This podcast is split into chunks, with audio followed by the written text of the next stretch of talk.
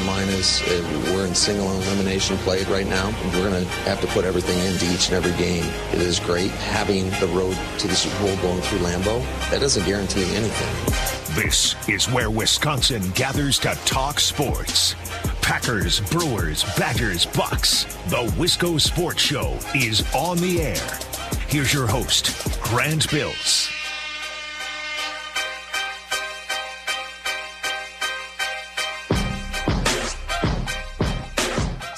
Regular season's done. Packers, of course, now we have no guaranteed games left. We got the divisional round, and that's it. We could only have one remaining Packer game. So I guess we got one guaranteed game. I suppose it would be appropriate to start the show with a little bit of a rant about I can't believe the season is done. Oh my goodness, it feels like just yesterday I sat down to watch Packers Saints. But a rant about the regular season passing quickly kind of feels the same as that conversation you always have around Labor Day with coworkers. You know what I'm talking about? You get into work the week after Labor Day and the kids are going back to school and fall sports are starting up and summer has very clearly ended. And that week you go to school or you go to work and you talk with people, everyone says the same thing. Oh, geez, I, I, I can't believe the summer went so fast. I didn't get hardly got out on the lake and we didn't do this and that. Every year we do this. I can't believe summer went by so quickly. Yeah, it always does. Yeah, same with the NFL regular season. It's just such a mad dash where you play one game and you immediately start looking to the next and the next and the next and the next. And all of a sudden, all the games are gone. And now we have a bye week. We can talk about some of the matchups for this upcoming weekend, some of the games yesterday that actually mattered. We went into the games yesterday thinking, oh my God, 18 weeks and still none of these games are any good today. Well, surprise, surprise, we got a bunch of good games, and I didn't expect that. So we can talk about that. We can talk about the Packers losing to the Lions. What even was the score? 37 30. Yep, 37 30. The fighting Dan Campbell's and Amon-Ra St. Browns beat the Packers yesterday. So we can talk about that and some of the games that meant just a little bit more. Should be a really fun show today. My name is Grant Bills. This is the Wisco Sports Show. A lot to follow today. Not a lot related to the Packers. I spent my morning watching George McCaskey's press conference for the Bears after it was announced that Nagy was out and Ryan Pace is out and they're going to search for the next guy. And I was watching George McCaskey's press conference like, man, this dude is something else. He's like Slender Man. I texted one of my buddies who's a Bears fan because he commented about, I don't know, Matt Nagy's son or something. I was like, this dude seems like a weirdo. He's like, you have no clue. The dude is weird. He reminds me of Slender Man. Have a nice mustache, but what a robotic, weird dude, George McCaskey. And then I didn't watch Spielman's presser. It was the Wilfs, but Spielman gave a statement and addressed the team, and I guess Zimmer did not. So today, if that's your thing, you had some press conferences to watch. Uh, not introductory press conferences, but the old classic press conference of we're letting this guy go, and here's our plan moving forward. And I guess the Bears are bringing Bill Polian into the fold. I haven't thought about Bill Polian in a while. The last time he was relevant was when he claimed that Lamar Jackson should try to play wide receiver instead. So, like, obviously, people were getting jokes off about that on Twitter. This is a day very full of football content, right? Things that kind of bled over from yesterday, like that insane Sunday night game and Brandon Staley doing Brandon Staley things. And then obviously here in the NFC North, in NFC North country, some of the kind of aftershock of the Vikings and the Bears both basically cleaning house and moving on. So followed all those today. I was watching suppressors and kind of enjoying that, obviously, from an outside perspective as a Packers fan. So we're going to talk about all that tonight. No guests, lots of time for you to get in and rant about if you're not a Packers fan, maybe Vikings, Bears. We'll have time to rant about those teams and what they're doing. And of course, we have time to talk about the Packers as well. 608 796 2558. Hit me up. You can tweet me and follow me on Twitter at Wisco Grant. My first thought this morning when I started to put the show together was that we should start with Chargers Raiders from last night. What a great game. Went to overtime, almost tied. And in that instance, both teams would have gone. So we had this overhanging possibility that if both teams just kneel it down and wave the white flag at the end, they could both go into the playoffs. How wild would that be? So my first thought was to start with that. And then I remembered, oh, yeah, the, the Packers played yesterday. That's right. We're a Wisconsin show. Maybe we should start with that. The Packers game may be the most boring topic from yesterday's slate, even if for us they are the most topical topic. Like, of course, they're a Wisconsin sports team. Maybe Washington football team versus Giants was worse, but even the Giants are so bad. Like, that, that can't be boring. They're so bad that they're good and that they're entertaining. The Packers game may be the most boring game from yesterday, even if they're the most topical for us. But that's okay, because I think the best way to understand the Packers game and the Packers lost to Detroit, although the win loss didn't mean anything. The best way to understand the Packers game is to talk about other games first. And only when we do that can we put the Packers game into perspective. So I actually want to put the Packers game to the side for a few minutes and talk about a couple of other things that happened yesterday. And I think that will crystallize what's going on with the Packers. So last night, like I said, LA, Vegas, both make the playoffs with a tie. And of course, it goes to overtime. And of course, it goes to the final seconds because it's Sunday night football and it's week 18. And of course, it worked out that way. Like a couple of years ago, and it was Seattle 49ers that came right down to the goal line at the end as time expired. This was similar. Now, the Raiders win on a last second field goal, and LA misses the playoffs despite Justin Herbert being awesome and having an amazing season. He was PFF's highest graded quarterback to not make the postseason. There were a lot of things that went into last night's game. The Chargers started slowly. They had some fourth down attempts that didn't go their way, and then there was a timeout at the end of the game that everyone was bent out of shape about. This was an amazing game to talk about and to break down from a coaching decision perspective. I like being aggressive. I like trusting your offense. I've said this is my overarching take on the fourth down thing. I think that in modern football, punts and field goals should be outlier events, especially once you pass midfield. Once you pass midfield, if it's close, you're going for it. If it's fourth and two, fourth and three, fourth and four, you're going for it. Don't punt, don't kick field goals unless it's fourth and long or unless it's some weird situation. Punts and field goals should be the outlier, right? Now, Brandon Staley sometimes takes that to the extreme, and he called the timeout that was pretty meaningless, but everyone got bent out of shape about it. Right? Derek Carr said after the game, "Oh, the Staley's timeout really changed our decision making." Really? Well, then your decision making was dumb in the first place. Both teams were always going to play for a tie at last night until there was no longer a risk of losing. Then they're going to play for the win, and that's what the Raiders did. And of course, that's what they did because that's how basic human psychology works, right? And football really isn't that complicated with how we handle it. Maybe Brandon Staley, who I really like, shouldn't coach the Chargers, who I really like. Because the Chargers are a team that finds ways to lose. They invent ways to lose, and Brandon Staley leaves no leaf unturned as a coach. So maybe as a combination, they're just toxic for each other, right? Like, they're enablers. Brandon Staley, in the way that he coaches, enables a franchise to invent new ways to lose.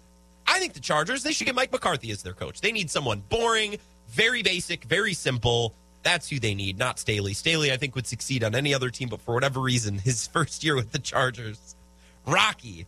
So last night, LA and Vegas, you have coaching messiness, let's call it for lack of a better term.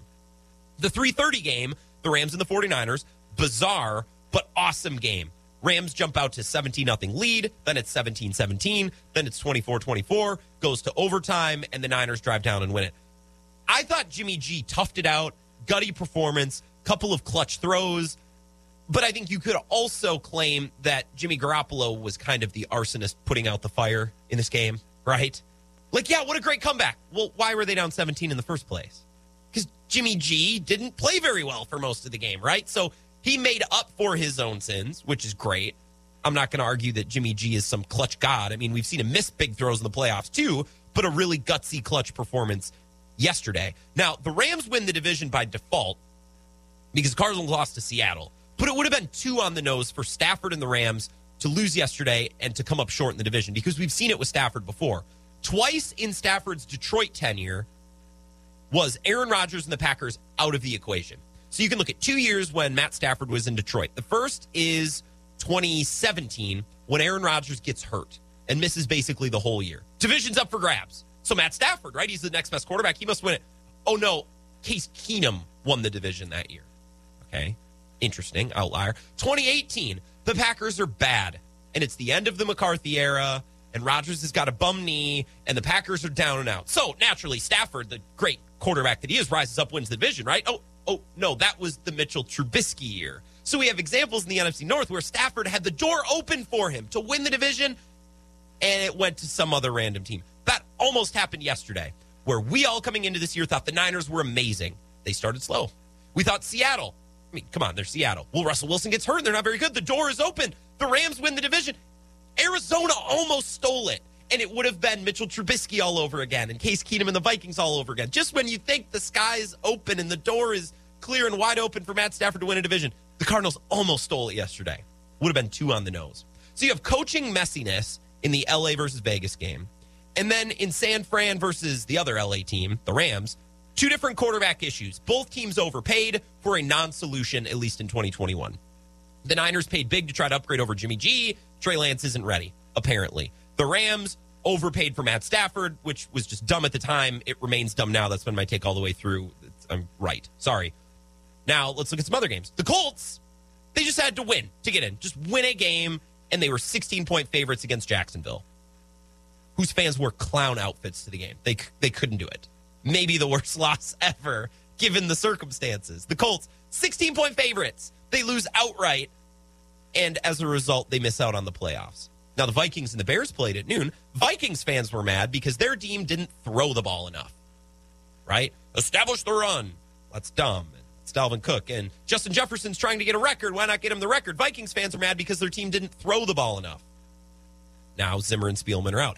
Bears fans on the other side, they were mad because their team didn't run the ball enough because David Montgomery has incentives or whatever and run the ball and play physical and Nagy and Pace are now out. So Vikings fans want one thing, Bears fans want the other. Everybody's pissed. Now no coaches and no GMs are left with those two franchises. The Giants, they scored seven points. They ran a quarterback sneak inside their own five yard line on third and 10, and they finished last in scoring this season after signing Kenny Golladay to a huge deal and drafting Kadarius Toney in the first round. That's really hard to do. Also, they got Saquon back. What a dumpster fire. So we're looking at the Raiders, the Chargers, the Rams, the 49ers, the Colts, the Vikings, the Bears, the Giants. All of these teams have issues. Granted, issues of varying severity, but they all have issues. So what about the Packers? What about the Packers? Well, the Packers don't have those issues. My Packers take is very basic today. We made it through a Packer game yesterday without glaring coaching deficiencies. We made it through without quarterback issues or a horrendous contract or trade haul uh, being an albatross for the team, like in the Niners and the Rams case.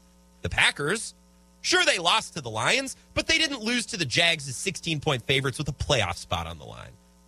Right? The Vikings don't throw the ball enough. That's not an issue the Packers have. The Bears, they don't run the ball enough. That's not an issue the Packers have. The Giants just suck and are an embarrassment, and that's not an issue that the Packers have.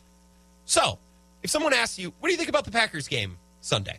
What do you think? You, you bump into a coworker tomorrow, or you go out to dinner, you go to a bar, and you see a friend, and it's like, hey, what did you think about that Packers game on Sunday? Just reference every other game of the day and say they're not that, and that's a good thing.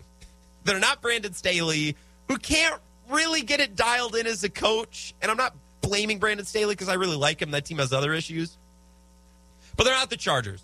And they're not the Raiders, who, thank God, we get to watch them again. They have a negative point differential. And really, we're all losers in this AFC scenario because now we get to watch Big Ben and the Steelers throw two yard passes and lose in a really boring game. That sucks, right? The Packers don't have a Jimmy G issue or a Matt Stafford issue. They didn't lose to the Jags, right? These are issues the Packers don't have. And you can talk about the Packers losing by seven. Oh, they gave up 37 points. Yeah, well, they're not the Giants, right? Well, the Packers, they they had issues on offense. They went three and out a couple of times in the first half. Yeah, well, they're not the Vikings or the Bears. Okay? they're not they're not the 49ers that gave up a handful of first round picks to move up for a guy that can't even play. They're not the Vegas Raiders who have lost a bunch of players due to off field stuff and now they're on their second coach of the season. No. What'd you think of that Packers game on Sunday? It was good. You know why? Because it wasn't one of these other games that were all very entertaining, but really not reflective of a good product, except for maybe the Niners. The Niners play pretty well. They got to be feeling pretty good going into the playoffs. Everybody else, eh, I don't know. Packers don't have any of those issues. No coaching issues, no quarterback, sturdy GM, right? Unlike Dallas and Tampa Bay, two teams that I didn't mention because both of those teams played meaningless games yesterday. Tampa beat up on God. Tampa, Tampa, Tampa beat up on. Um, why can't I find the team? The Panthers. I forget the Panthers exist. That's why every time I try to reference them, I'm like, what the hell are they called again? Oh yeah, that team from Carolina that is embarrassingly bad. Yeah, Tampa went for 41 points over them, and Brady broke multiple records. Yeah, well, you're playing the Panthers. They're terrible, right? And then the Cowboys the other night. The Cowboys absolutely waxed the Eagles. They dropped 50. It's like, okay, great. But Dallas and Tampa both getting more injured as they head into the postseason. The Packers, meanwhile, are getting healthier. It looks like we're going to get Za'Darius Smith back, which didn't even seem like an option before, you know, a couple of days ago. That's been the last two weeks. Packers just being solid, being steady, not messing anything up, not getting hurt. Meanwhile, other teams are hurting themselves and really showing that they have coaching deficiencies, quarterback deficiencies, owner deficiencies. If you even include press conferences in this opening rant, we had to listen to George McCaskey do his weird Slender Man thing. He might actually be a robot under there. I don't know. But if you want to talk about why the Packers have been good the last two weeks, just look at the rest of the league. All the other games that have been played, all the other decisions that are made, personnel, coaching, GM, ownership, top down. The Packers aren't that. And we can talk about how they beat Sean Mannion, how they beat the Lions or lost to the Lions yesterday. Not that it matters, but at least they're not everyone else. And that was pretty clear yesterday. It was certainly clear last week when some other teams lost and certainly suffered injuries. Let's take a break. I actually want to talk about the Vikings coming up next because they moved off of their coach and GM today. And I actually, when reflecting on Mike Zimmer and his tenure and the decision the Vikings made today to relieve him of his duties, I actually learned a pretty good life lesson. And I've written it down. I've thought about it. I've hashed it out. And I want to share this life lesson with you Zimmer's parting gift as coach of the Minnesota Vikings and a piece of content on the Wisco Sports Show. That's coming up next. This is the Wisco Sports Show with Grant Bills on the Wisconsin Sports Zone Radio Network. And I think I need to be boosted like two weeks prior, so I got to get that done this week. I called. They told me they'd get back to me within the hour.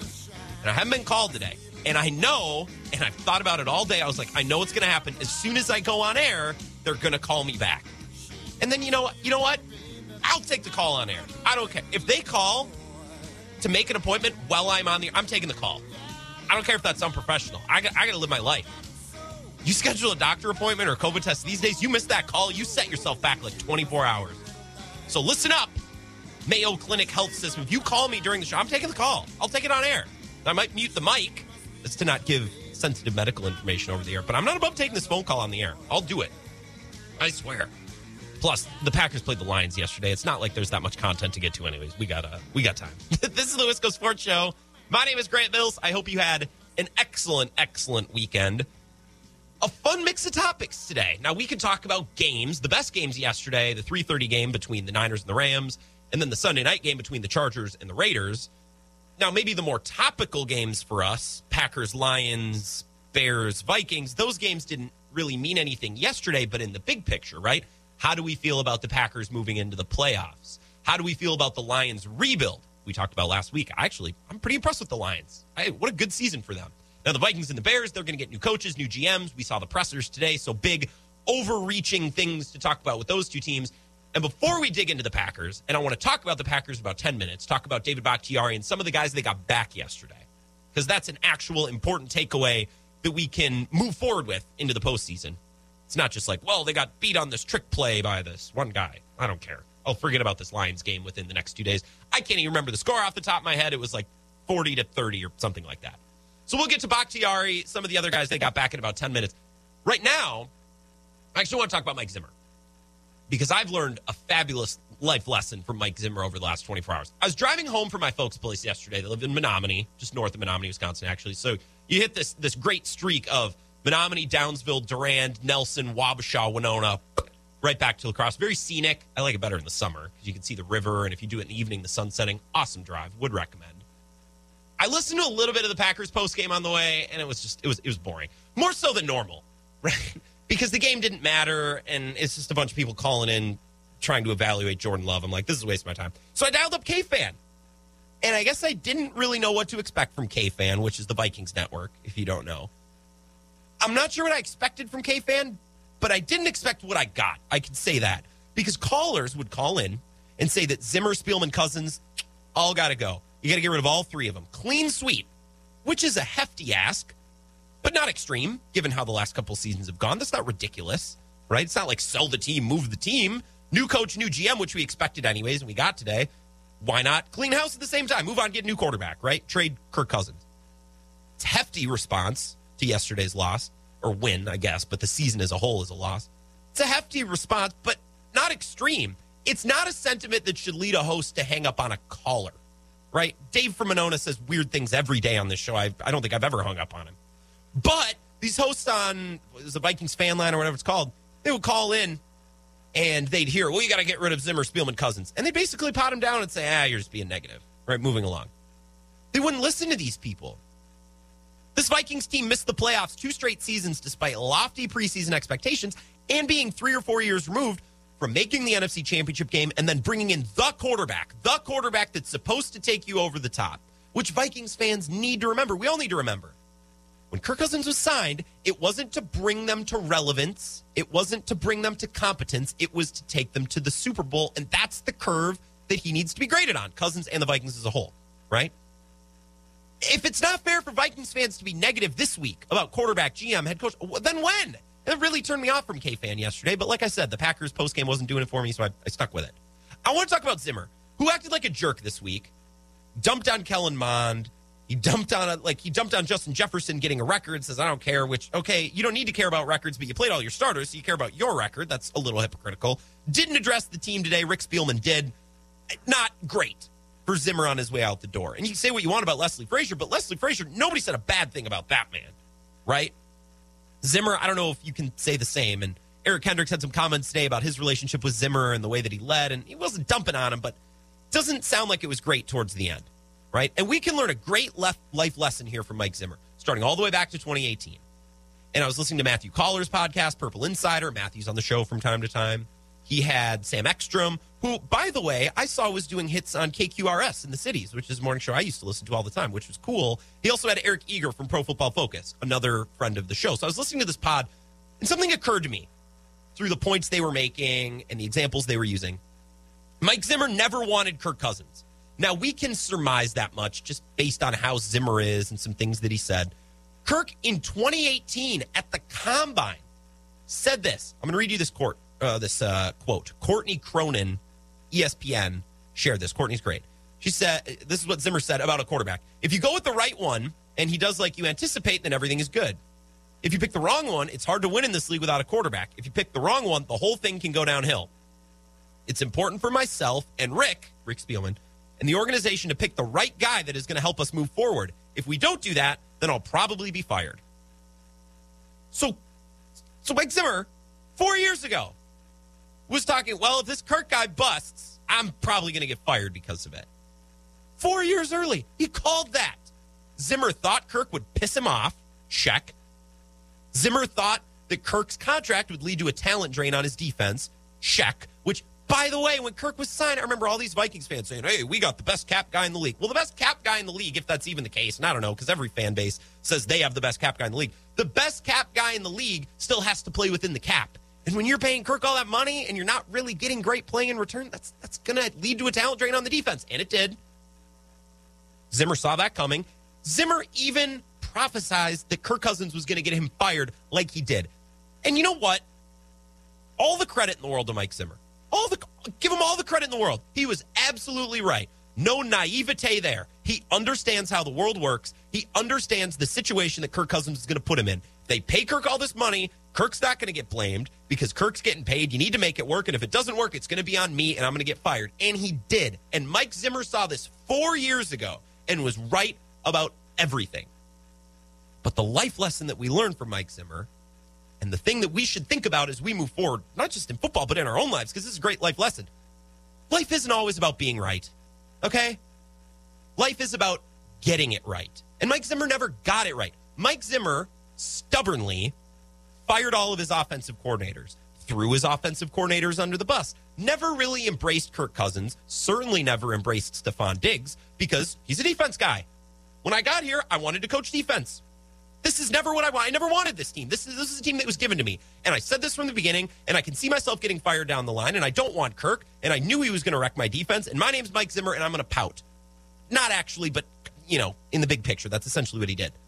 Mike Zimmer stood in the corner the last two years and said, I was right. I knew this was going to happen. Instead of trying to get it right, trying to lean into Kirk Cousins and find an offensive coordinator that would push back on him a little bit and design the team the way that it should be designed and run plays the way they should be ran rather than fire this guy, fire this guy, fire this guy, throw this guy under the bus, right? Mike Zimmer knew what was happening all along. He was right. But the people who get farthest in life and succeed aren't the ones who are right. They're the ones who get it right. They're the ones who are able to say, you know what, uh, this isn't what I want, or this isn't what I expected, but I'm going to make it work. And Mike Zimmer just never did that. He never did that. Mike Zimmer was right from day one, which I, I, how many coaches could have seen that coming? I don't know that many coaches in the league in 2018 could have had the foresight to say, well, if this guy goes south, I'm getting fired four years in advance. He said it four years in advance. I give Mike Zimmer all the credit in the world for seeing that coming. But even with all the warning, he stuck to his guns, was stubborn through and through, which is his personality, and it cost him his job. Life isn't always about being right, it's about getting it right. And while Mike Zimmer was right from day one, he never put in the effort, he was never flexible, and he never adapted to get it right, which is why the Vikings are now looking for a new head coach. Let's take a break. We'll talk about our team, the Green Bay Packers, coming up next. And if you want to send me a text, go ahead. We can keep the Vikings thing going in the background, too. I got multiple hands. We can juggle. 608 796 2558. Tweet me at Wisco Grant. Send me Viking stuff if you want to talk more, but I'm going to switch to Packers coming up next. I want to talk about the return of David Bakhtiari. This is the Wisco Sports Show with Grant Bills on the Wisconsin Sports Zone Radio Network.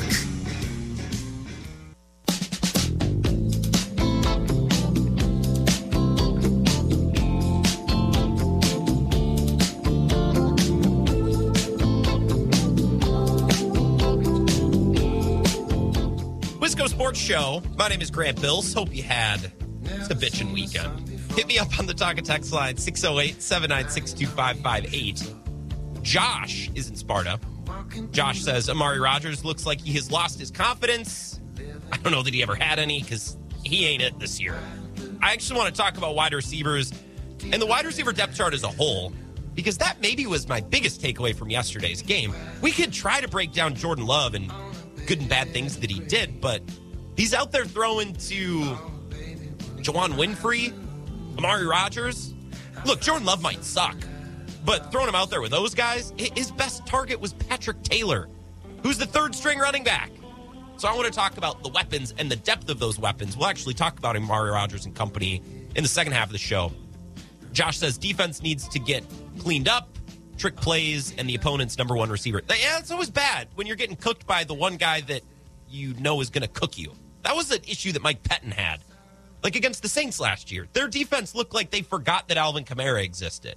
And when you go into the NFC playoffs against Cooper Kupp, you're going to have to be able to not have that guy beat you, or Deebo Samuel, right? Or Mike Evans, because now Chris Godwin is gone. So their offense is going to be a little bit more focused and boiled down, too.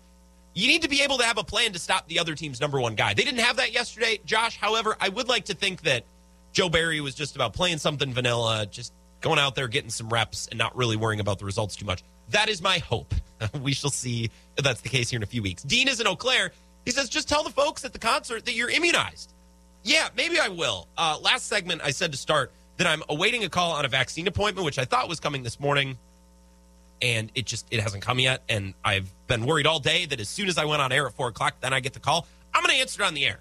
So steal my medical information. Just listen closely if I get that call before six o'clock. Here is a text from shifter. He says, Thanks, Grant, for the quote about getting it right and not being right. Yes, it's good life advice. I actually stole that from Colin Cowherd.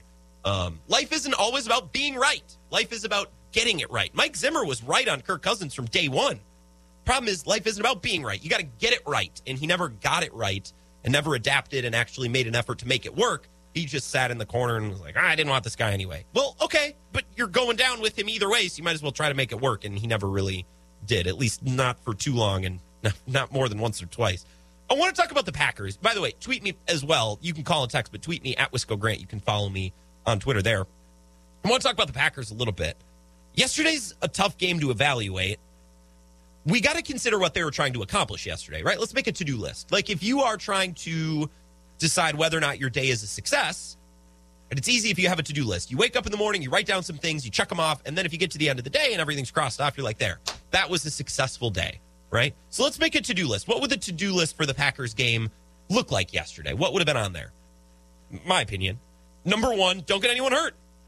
Number one, overall, don't lose Davante Adams to a bum knee. Don't let Aaron Rodgers re-aggravate his toe. Don't lose another offensive lineman to a severe injury. Just, just don't get hurt. Now, MVS had a back thing, and we didn't get much clarity on that from Matt LaFleur today. Hopefully, at some point this week. Other than that, all clear. All clear. So there we go. Check that box. That's good. That's number one, most important. Number two, I think get some reps for players who are trying to return. So David Bakhtiari, Josh Myers, anyone else that's missed time and is trying to come back, get him some reps for the playoffs. Check that box. Bakhtiari, Josh Myers both played yesterday. Boom. So number one, number two, we're killing it. Number three, after everyone has been made healthy and protected, and after you get reps for some players that have missed time, then number three, the next most important thing is to keep your players in rhythm, knock off some rust, set whatever records you can set in the case of Davante Adams, and maybe get some reps for Jordan Love. And that's at the bottom of the list. I have reps and rhythm. Let's call it R and R. Reps and rhythm. I have that last at the bottom of the list, behind health, behind reps for players who are coming off of injury. Now I'm glad they played. Glad they went through the routine, got dressed, suited up, ran some plays, scored some points. Right? All things we talked about last week. But these reps guarantee you nothing in two weeks, right? Just because Aaron Rodgers and company played yesterday doesn't mean they're going to show up red hot in two weeks. They still need to do whatever they need to do and show up with whatever they need to show up with to make it work in two weeks. Just because they played yesterday and had some good moments, some good connections with Lazard and Adams and Rodgers and the running game and Dillon, that's all great. But that doesn't guarantee anything in two weeks. I think it raises the chance that the offense plays better, but it doesn't guarantee it. So we'll see. They got to show up. They can't no show, right? I'm having flashbacks of 2016 and 2019 and last January where they show up and they're just they're sleepwalking in these games and they fall behind 7 to nothing, 10 to nothing and they really put themselves in a hole. Right? They'll be favored against anyone they play in the divisional round and anyone in the championship round should they be lucky enough to make it. But you can't sleepwalk into these games and that's been a problem for them in the past. Now, I'd like to think that the chance of that happening is a little bit smaller because all these guys played yesterday, but it's still not a guarantee. That's why I have that number three. Number one, don't get anyone hurt. And number two, get Bakhtiari and Josh Myers some reps. And Josh Myers might have been the forgotten man yesterday. I don't even know if they mentioned him on the broadcast. And if they did, I might have missed it. Apologize. I, I was not dialed into this game yesterday. It was on and I was listening, but was eating lunch with my dad and who the game didn't matter. So it's not like I was dialed in. I didn't hear a lot about Josh Myers. I had to actually check on Twitter. It's like, did Myers get in the game? Did he play? Yep. Okay. So Josh Myers played center. You slide Lucas Patrick over. You get some reps for David Bakhtiari, the all pro left tackle. Here's Matt LaFleur talking just in general about getting David Bakhtiari back. It's a big injury that he's coming off of. And I know this it wasn't for a lack of work or want to. David has been grinding, been putting in the time, and it's just one of those things. It's not like cookie cutter where eight months or nine months. I think everybody's a little bit different. Everybody responds to things a little bit differently, and everybody's injuries are a little bit different. You know, this isn't really related, but you know what that answer made me think of? Made me think of Brian Bulaga. Because that man, we love to bitch about how he would always get hurt. Well, some fans would. I'm an owner, so I'm above most fans. but a lot of people would complain that David Bakhtiari, right, or not Dave Bakhtiari, but Brian Bulaga would always be hurt. Oh, I love Bakhtiari, but he's, he's always hurt. Or Bulaga. Sorry, they're interchangeable. Right? Bulaga blew his knee out twice in his Packers career. But you could set your watch that he would be back week one the following season, and from the first snap he took, he would be nails. And he, he always was. Brian Bulaga, yes, he injured his knee twice, and that sucks. But he came back exactly when you wanted him to be back, and he was ready to go, and he played at an elite level right from the jump. Like nothing ever happened like nothing happened. Like cat owners, you maybe have experienced this. We had this with our childhood cat. It would just disappear for a month. Like, where the hell did the cat go? let it outside, it's, it's been gone. And then you come to terms with it. You're like, oh, it's gone. I don't, coyote got it or what? And then it comes strutting back a month and a half later. No clue where it was, what it was doing. And the cat just acted like nothing happened. Right? You've experienced this, right? That was Brian Bulaga. He would blow out his knee, but then day one of the next season, he would walk through the door and be amazing, like nothing ever happened. And Bakhtiari works as hard as anyone. Matt LaFleur says it's not through lack of effort, it's not through lack of energy or attacking the rehab. His body's just different. Everybody's different. And Brian Bulaga literally was built different because that man would blow out his knee, take four months off, show up the next season, be like, all right, who do you want me to block? Where's Everson Griffen right there? All right, come here. And he, and he would play amazing. This makes me appreciate Brian Bulaga. And retroactively, maybe we should appreciate him a little bit more. More from Matt LaFleur, especially on David Bakhtiari exiting the game when he did, because I think we all got a little bit of a pit in our stomach. He explains the timing of Bakhtiari's exit from the game. I think he just felt more fatigued than anything else, so I, I wouldn't say that it's anything that we're truly concerned about. But I think with anybody that is coming back, you got to see how you respond from this. Like, what, what does tomorrow look like? What does it feel like? So, you know, we'll continue to work and monitor, and hopefully I can give you guys an update later. So nothing too bad. It's fatigue. Okay, that's fine. If I don't do a show for an entire week, I'm a little bit out of breath. I get it, but talk radio, professional sports, basically, basically the same thing. More for Matt LaFleur. There was not like a necessarily we didn't necessarily have a exact pitch count on him. It was more like I told you guys throughout the course of the week. We're going to play it by feel and see where he's at. And when he started to get fatigued, that's when we thought it was the best to pull him. Just get him some reps, get him in the flow of things, get him some repetitions before the playoffs, and then when he feels that, yep, pull him out. That sounds great. We all became snap count detectives yesterday too. It was so funny. Like when Bakhtiari got pulled, everyone on Twitter's like, "Well, he played 25 snaps. They must have had a 25 snap limit." Like we're watching baseball, trying to figure out where the pitch limit is and when the guy's going to get pulled. It's like, no, he was just tired, so they pulled him out. But we all turned into detectives, looking at how many plays he ran and exactly where they were drawing the line, and this is funny. Aaron Rodgers speaking about David Bakhtiari and Josh Myers both coming back. And I'm glad he talked about Josh Myers because LaFleur didn't. What the hell? Obviously, Billy's coming back from an injury. Uh, Royce has played a ton of football for us. Lucas played a ton of football for us. We got to figure out what our best five is. And, you know, it's nice to see Dave out there at left tackle and Josh in there at center. And then Lucas moving back to center in the second half and Royce coming back at right guard. I think we have a, a lot of depth, which is a good thing to have. And we'll see what Billy's status is moving forward for the playoffs. But I like where we're at offensively up front. I like that Rodgers mentions depth. We got a lot of depth. Depth is a good thing, right? I think this discussion is a little bit deeper. You talk about the Bucks. Oh, we want we like depth. Depth is good. Or the Brewers. Depth in the bullpen. You cannot have too many good relievers. We learned that in 2018. I'd like a closer. Well, now I'd like another closer. He could be our setup man. And then I want a third really good closer like Corey Knebel. And we'll actually just use him in the fifth inning to close it down for Jhoulys Chacin. And then Corbin Burnes can be our middle relief guy. He'll be great. And why don't we also add Joakim Soria and Xavier Cedeno because those guys are really good too. And like, it's it's not subtractive. Getting Josh Hader or Jeremy Jeffress doesn't make Corey Knebel worse. You just have more depth. Depth is a good thing in baseball. Depth is a good thing in basketball, especially right now with all the COVID and all the injuries. It's a little bit more complicated than that for offensive line because it's a consistency position. You don't like rotating guys in and out on the offensive line. Nobody does that. The best teams up front on the offensive line are always the teams that use the fewest combinations over the course of a season. I remember in 2014 when the Packers and the Cowboys played in the postseason.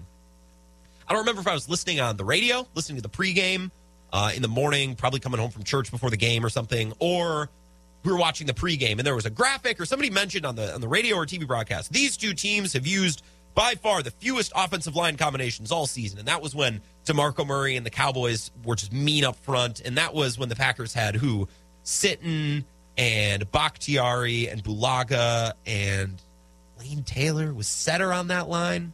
I'm not sure, but that offensive line was amazing. And both teams were great up front because they used as few combinations as possible. You know, like rotating guys in and out. So, unless you're dealing with massive injuries, wholesale injuries across the offensive line, depth really isn't that important because in a perfect world, you don't use your depth. But in baseball, especially nowadays, you use your depth in the bullpen. Basketball, right now with COVID and with injuries and a long season, you use your depth, at least until you get into the postseason. Nobody's rotating offensive linemen in and out. But the Packers, and I don't know if it's Gutey or if it's coaching, they find offensive linemen that can move around and move around really without their play dropping off. Elgton Jenkins moves to center. He's great. Moves to left tackle. He's by and large great. right? You move Lucas Patrick to center. He's great. Bring Josh Myers back. Move Lucas Patrick back to guard. He's still great. Not every team can do that. It's not as simple as getting a good guy back and moving this guy over here. That, that doesn't net a positive result for most teams, but it does for the Packers. And it's the versatility on the offensive line that affords depth to be an asset. Otherwise, depth is just depth. You just got extra bodies, and really, one guy isn't as good as the next, is the next, or you just got a bunch of guys. right? It's the Packers' ability to find offensive linemen that are interchangeable that allows depth to be an asset. Otherwise, depth doesn't mean much along the offensive line because you don't want to rotate guys in and out. The Packers can. And their play doesn't drop off. They were an above average pass blocking offensive line this year, and they missed four starters for the majority of the season. That's absurd. That's ridiculous. Now, positions of depth, not normally the offensive line, but it is for the Packers. What about defensive lines, Darius Smith, cornerback, Jaire Alexander? We'll talk about those two positions and what the return of those two guys could mean for the Packers. We'll do that coming up next. But first, an update from Mike Clemens, Wisco Sports Show, back after this. This is the Wisco Sports Show with Grant Bills on the Wisconsin Sports Zone Radio Network. Now, here's Mike Clemens. The Packers losing to the Lions 37 to 30 here at Detroit's Ford Field. Green Bay scored first on a 13 play drive and a touchdown pass to Allen Lazard. You know, I think we did a great job the first half coming out there with the starters and be able to kind of put some points up on the board. Um, just getting into that rhythm, getting into, you know, the play calling. You know, it's going to be another two weeks before we play a game again. So if we didn't play today, it would have been three weeks. Not the game really wants to do that. But the Lions came roaring back with a razzle dazzle play that had wide receiver Tom Kennedy throwing a touchdown pass to Kalif Raymond that covered 75 yards. Detroit's rookie Amon-Ra St. Brown says the Lions had run that play just two weeks ago against the Falcons. We ran against Atlanta. We ran at that play where I come across, get that handoff twice. Actually, before that play, Tom Kennedy threw. Um, I'm lined up, and all I hear from the sideline is 14's getting the ball coming across, 14's getting the ball, and I'm just smiling because I already know what's about to happen. So I get the ball, give it to TK, and TK just throws a dime to, to Kalif. So it was perfect. The Packers defense fooled by trick plays, giving up 37 points, the most all year since their week one loss to the Saints. Matt LaFleur. Defense, football in general, comes down to discipline and people owning their roles. And when you aren't disciplined or you go outside the scheme, bad stuff happens. We cannot have that. We need all 11 doing their damn job. So the Packers begin the postseason with a bye week at 3 13 and 1. The Lions look forward to next year with the number two pick overall in the draft. Lions quarterback Jared Goff. It's been a, obviously a rocky year, hard, not fun in certain instances, and then I, I, it's a tale of two seasons, kind of the first half and the second half. And granted, the second half record still isn't tremendous, but the way we played was better. Best Packers coverage. Mike LaFleur, or excuse me, Matt LaFleur. So I've seen Mike LaFleur's name in a lot of coaching rumors today. Matt LaFleur pulling out some salty language. Dropped the D bomb. He said, damn.